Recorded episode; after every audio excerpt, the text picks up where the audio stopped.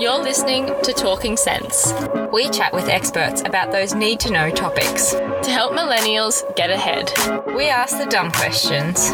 It's a platform to learn a little about a lot.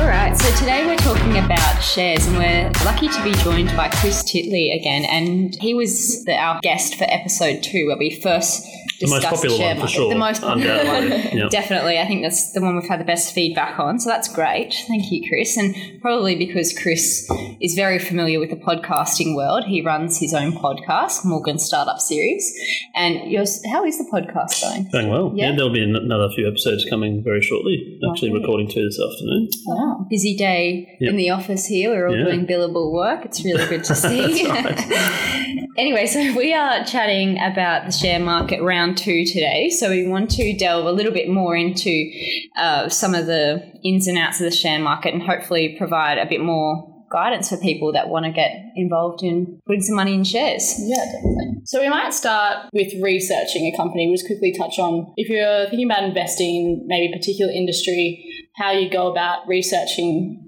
and even comparing companies.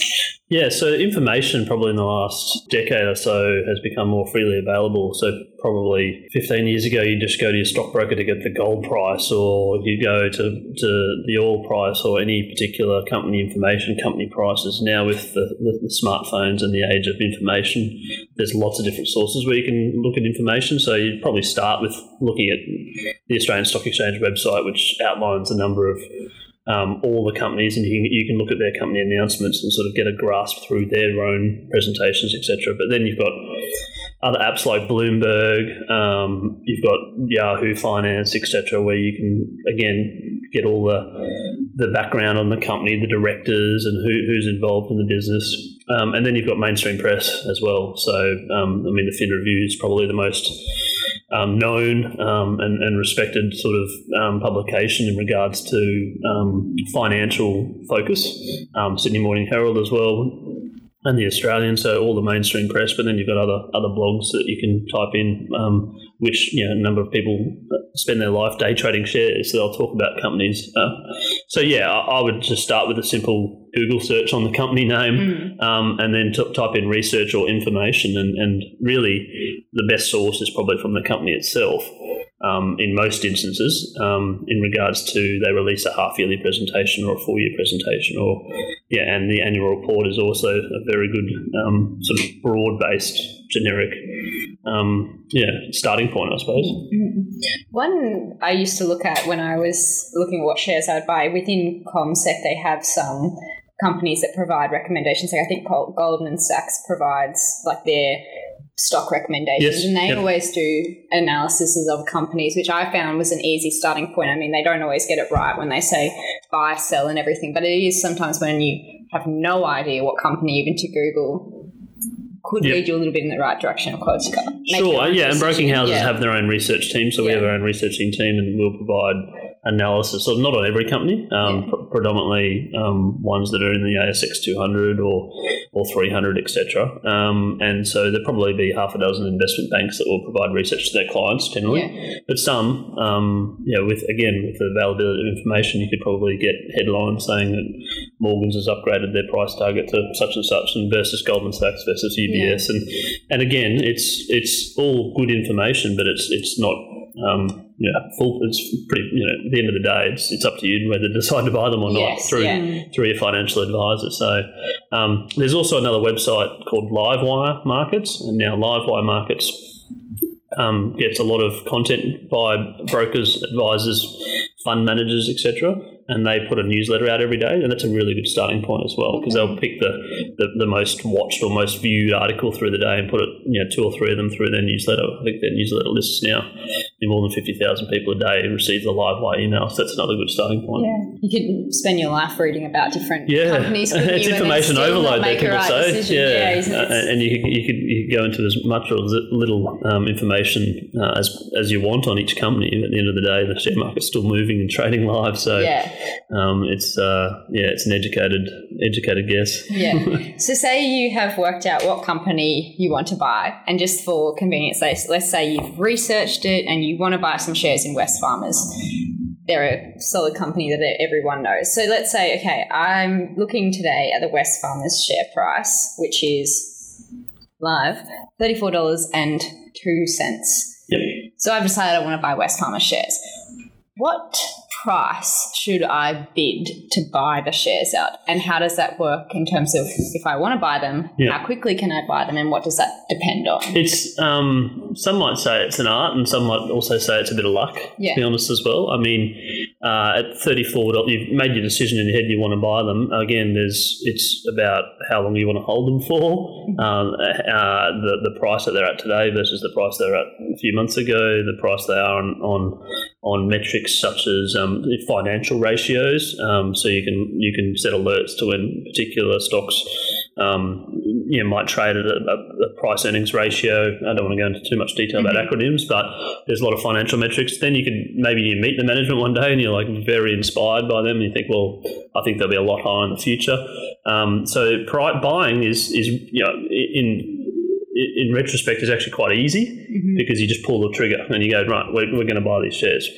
Selling's a little bit tricky. We can get onto that later on, but whether you buy Wesfarmers at $34.02 now, or whether it's $33.98 or $34.25, in my view, doesn't really matter. If you've made your mind up that you want to buy the shares and you want to hold the shares and you want to make money from the shares and you want to see that plan plays out over the course, whether it's a trend that you think might be a macro trend or it might be a company trend, and let that plan play out, then I think that's a better chance than sort of trying to pick $33.50 just for the sake of trying to pick a little bit cheap, which you might get it, and don't get me wrong, you might get it tomorrow at $33.50, but it's a bit of luck. It might go to $35 and you've missed it, and you go, oh, I should have done that because I had the feeling that I wanted to buy them. So yeah, I mean, it's a bit of art, a bit of luck. Yeah. So as long as you are happy with the price that you are bidding to buy it at, then that's probably all that matters. And you can say it's $34, you could put in, all right, $33.80, and it might over the next 7 days drop down to that. And then at the point it drops down, your share you'll be able to buy it. Yeah. And that's sort of how the marketplace works. I've got a mixture of clients, probably more do the market price, but certainly there's a number of clients that do limits, and it might be a chart limit, and there might be some sort of trigger limit that they say, I want to buy Wesfarmers at $33. Yeah. And we'll take the order and put it on at $33. They've got about, I think it's 90 days or so before, if it doesn't hit, then it gets wiped off the system, purged, as they say. So, but no, there's very, very specific clients that have limits on share prices, and eventually, they might get them. But I've seen some cases where they've missed out by 1 cent, and the stock's gone up $3 or $4 or 30%, and they could have just paid 1 cent more to get it. Yeah, I mean, personally, when I've just myself being on ComSec, if the difference is such a small amount, it really makes no difference when I'm actually buying $10 or something. And that's a really good way to look at it as well, because sometimes you might think, there's a percentage and there's also a dollar value. So you might say, well, if you're buying 1,000 shares in Wesfarmers, it might be a bit more material than you're buying 100 shares in terms of the dollar value of difference. But again, it all comes back to percentages. But yeah, I would say 75 to 80% of the clients that I deal with will do a market order, and 20% will probably choose a limit for a specific reason. Yeah. And whether that's cherry picking and trying to get a bit of luck and a little bit cheeky, or whether it's a technical limit on a chart or something. Yes, there's various reasons. So I guess it's always how much time you have. So if you at uni, or maybe you're not working full-time, or your job is quite relaxed and you have the time to spend looking at all these different things, you might want to spend more time. But I know in my job now, there's just no way that I would have the time during trading hours to check all these things too often. So I guess busier people probably end up, that's why they more go to stockbrokers, because that's your entire job is to look at stuff like this. So it's always to weigh up, like, well, how much time do you have to spend? What's your goals in why you're buying shares? And if you're trying to get the cheapest price, then be willing to spend a bit of time to watch what's happening during the day of that price. Yeah, absolutely. And again, you mentioned the word goal, and that's exactly what that we try and get from our clients. Like, what are your goals? I mean, how long? As I said, anyone that has money in their bank account can buy shares and pick Wesfarmers right now. Let's buy Wesfarmers hypothetically, and then in 2 years' time, I can't really tell you right now whether it's going to go up or down from this price. There's a bit of luck involved as well. I mean, the world changes so quickly and whatnot. What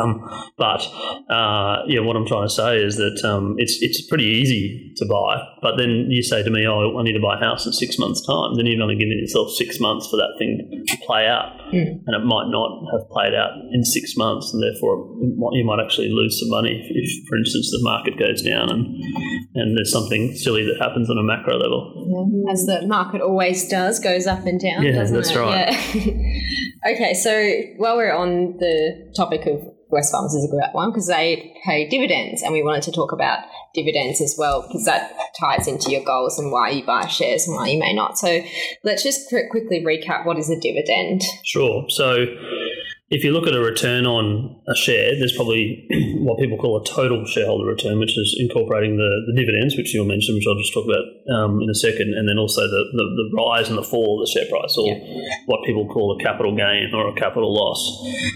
So if you add the dividend percentage plus the capital return, then that equals a total shareholder return or a loss, etc. It's a bit tricky, but people look at returns different ways, and the dividend is one of them. So the dividends are the after-tax profits that the company has chosen to send back to shareholders to say, thank you for owning shares in our company. We've made X amount of dollars. We've paid tax on those dollars, and there's excess money in our bank account that we feel to reward our shareholders will give you some income through the dividend. So buying Wesfarmers shares in the past and hopefully in the future will continue to provide an income for you, just like you would if you owned an investment property, for instance, and you had a tenant and they're paying you rent and you draw an income from that. It's a very similar type of concept, but from a company point of view, it's the profits after tax that they pay back to shareholders. In most instances, there's some instances where it's not generally profits after tax and infrastructure-style assets where there's a bit of debt, etc. But generally, it's once the company has paid all their staff and generated all the revenue and paid tax, there's a pot. And it's up to the board on how much of that pot they pay out to shareholders. So some of the high-growth technology companies and biotechnology companies won't pay dividends because they'll want to continue to grow and continue to dominate their field of expertise, whereas some of the more mature businesses, I suppose, like Telstra and Wesfarmers, etc., have had very good balance sheets and very good trajectory of growth and can afford to pay dividends out. Okay, and fully franked dividends versus unfranked dividends. Yes, so the franking is a term which is pretty unique to Australia, which allows a tax credit to the individual shareholder because the company has paid Australian corporate tax. So in that example about Wesfarmers, they've paid all their operations are in Australia and they pay Australian tax, and then therefore they offer a franking credit on top of their dividend. So they pay Australian tax, and therefore you'll receive a dividend in the form of an income, and then you'll get a credit. So it's not actually cash in your hand, but it comes to help you at the end of the tax year to offset some of your tax, because Wesfarmers have already paid the tax. So the idea is, and the structure around it is because they've paid tax, after all their net profit after tax, then for you to be taxed again is a bit unfair. So they're saying it's a double tax. Companies paid it and then you have to pay it. So they'll give you a credit. So you don't actually receive the money, but it helps at the end of the year with your tax. So that would be franking, and unfranked dividend would be dividends that are paid with geographies outside of Australia and or where it's not after tax. So infrastructure assets like toll roads and airports that actually have a lot of debt against that asset. So, for instance, Sydney Airport, there's a lot of debt against Sydney Airport because to buy Sydney Airport initially would have cost billions of dollars. And to raise billions of dollars, investors and like you and I to buy into that initially would want some sort of return, because if they had to wait every year to pay off $5 billion after tax, we mightn't get a dividend for 50 years, for instance, hypothetically. But in the meantime, there's a structure which allows them to pay an income because they can meet all their debt requirements. They meet everything and the cash flow is very strong. It's just they haven't paid the net profit after tax, basically. So that's in a simplistic kind of term. But Macquarie Bank, for instance, is now overseas and it's global, and it's a very big global business started here in Australia. And they would have started out paying 100% of their profits fully franked. Yeah. And now, because more than half their operations are overseas, I think they're down to 45% or 40%. So you get a small credit back. Right. Instead of 100%, because they're a big, large company overseas. And you'll see companies like CSL and Amcor and Brambles, all the global names that are based in Australia that got operations overseas generally aren't 100% fully franked. Yeah, okay. Whereas Telstra is probably, and Wesfarmers is predominantly domestic. Yeah. And so therefore you get some franking credit. So... you know, franking credits are very beneficial when it comes to offsetting tax and getting tax refunds. However, there's with the upcoming election, there's some variations, potential variations, depending on which side gets in, that will affect tax refunds on that front. Yeah. And with dividends, how do you know which companies pay higher dividends, and how do you compare that?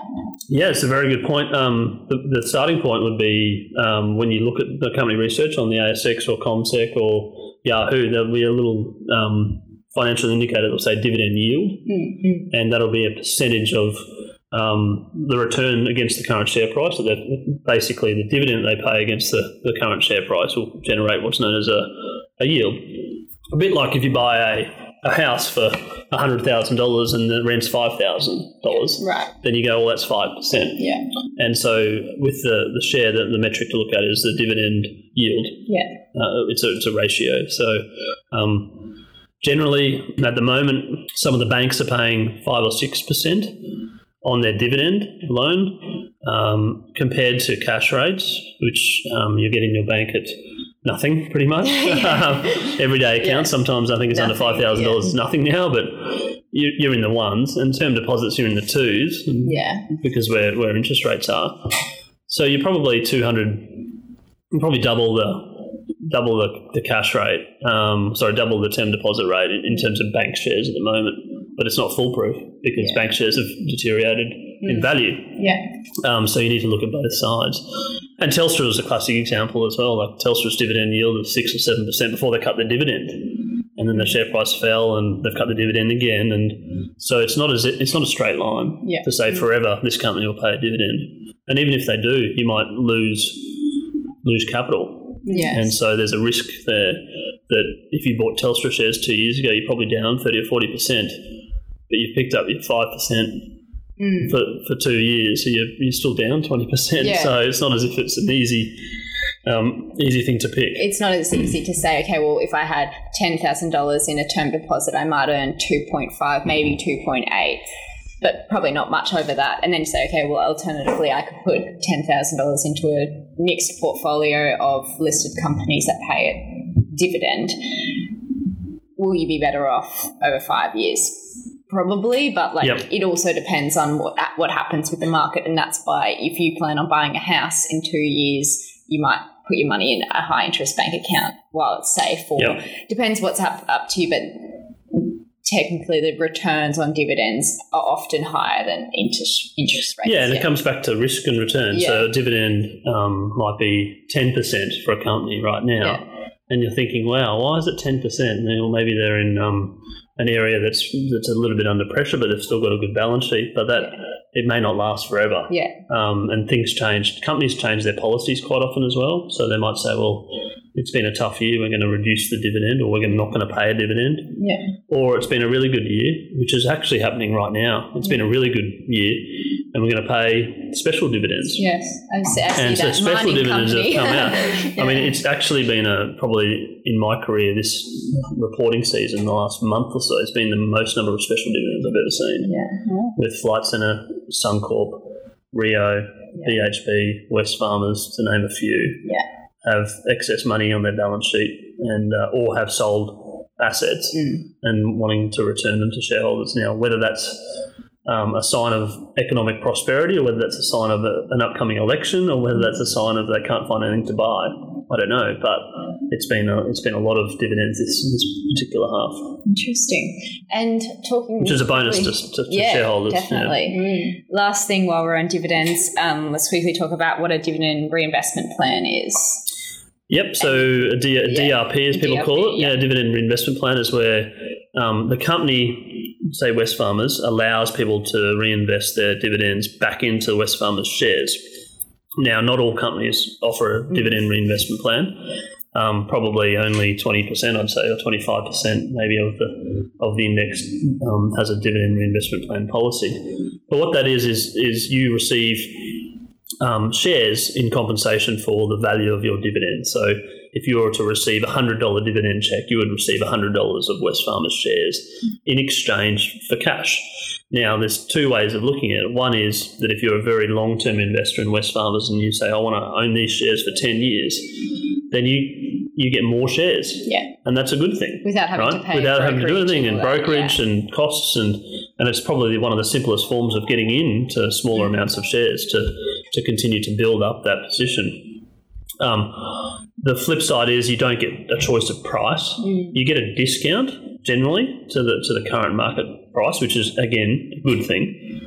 But you might get it at a particular time and then the share price falls. You don't have any control over the price. The price is set by the company, which is sometimes 5% discount, sometimes 2%, sometimes none. And the other thing is that you don't have a choice again to spend it. So you're obviously you're not doubling down, but you're certainly putting more and more money into this company as opposed to diversifying. Now, there's been numbers of stories of people that have dividend reinvestment plans in things like Commonwealth Bank from day one. Yes, they would have many shares. Their shares just continue to grow and grow and grow, and then one day they might just pull out of the dividend reinvestment plan and their dividends will just be enormous.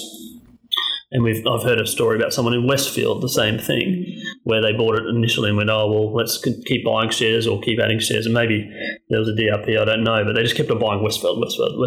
And then it ended up being an enormous position. So, there's pros and cons.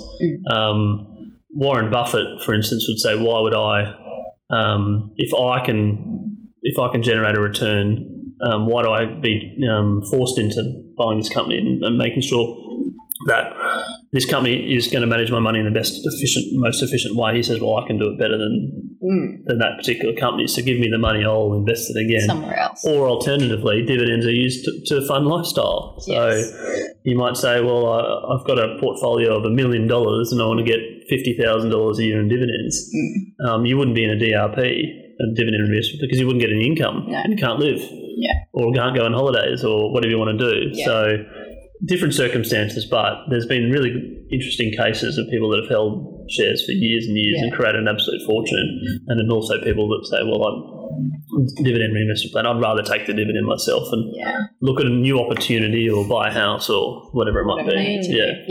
So there's a bit of flip the coin with a bit of luck as well. Yeah, and so for people, like, from a practical point, I remember when I first bought my Wesfarmers shares, I think you just click a box whether you want. That's right. And I didn't click to have it. And then last year I realised that every time I got my dividend, which was like, I don't have many, I think I had like a $75 dividend or whatever, I would buy like clothes or something silly. So I thought, you know what, every time I get this money, I'm just going to spend it, because as much as I try and be money savvy, it's not going to work. So then I just changed it to be a dividend reinvestment plan, and it was as simple as just logging on to Computer Share, putting my details in, literally and just ticking a box. And so it's really easy, and you can check what your current, I don't know what the default one is. I'd probably tick a dividend reinvestment plan for my kids. Yeah.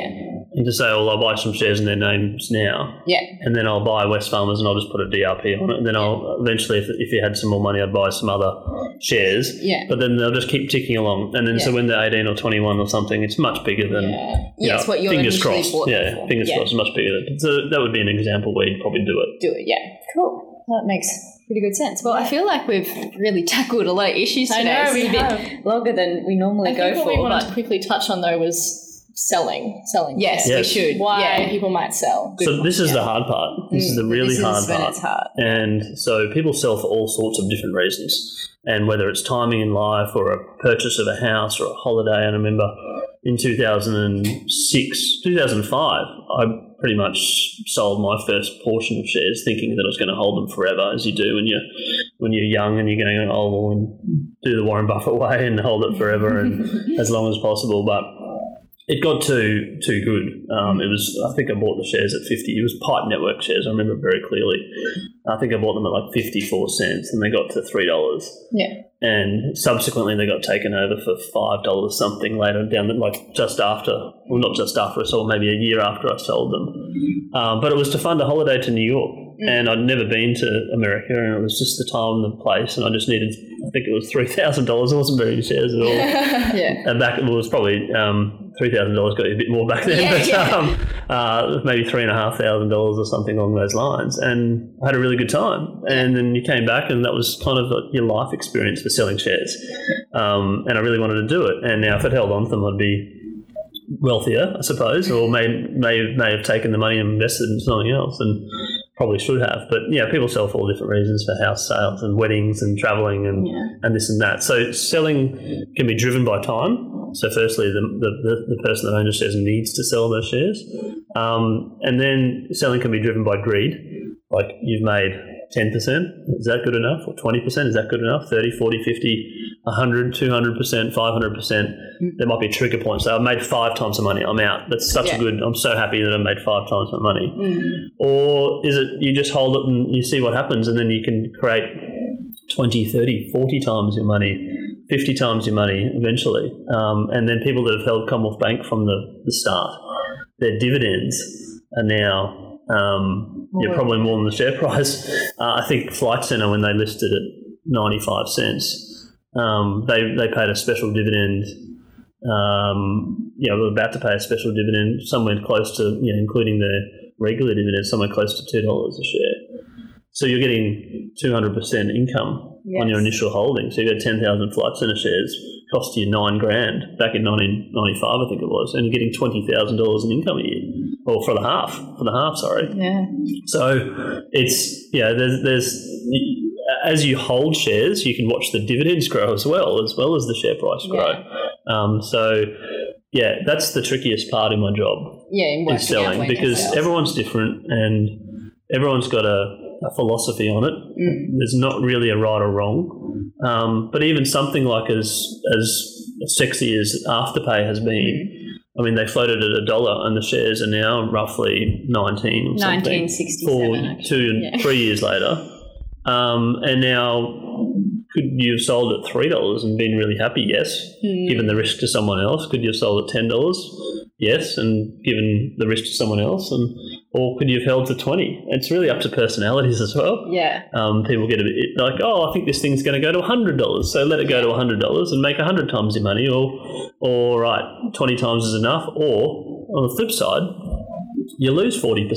Yes. Or 50%, or 60%, or 80%. When do you kind of cut the losses? Because what you hoped to hasn't certainly panned out, and there's been plenty of them as well as on the upside. Yeah. So you don't really want to be selling at the time that it's a straight line going down, because everyone's trying to get out, and the price drops really quickly. People do things called stop losses, which give themselves a percentage loss, and then they're out. Again, that sometimes works, sometimes doesn't, but you might say, right, I'll put in $10,000, and if I lose 30%, I'm done. Yeah. And then at $7,000, you take your money and you walk out. Yeah. Now, it's pretty hard to do, because sometimes it goes down to 7,000 and it goes straight back up again. Yeah. But you've had it in your head. But it's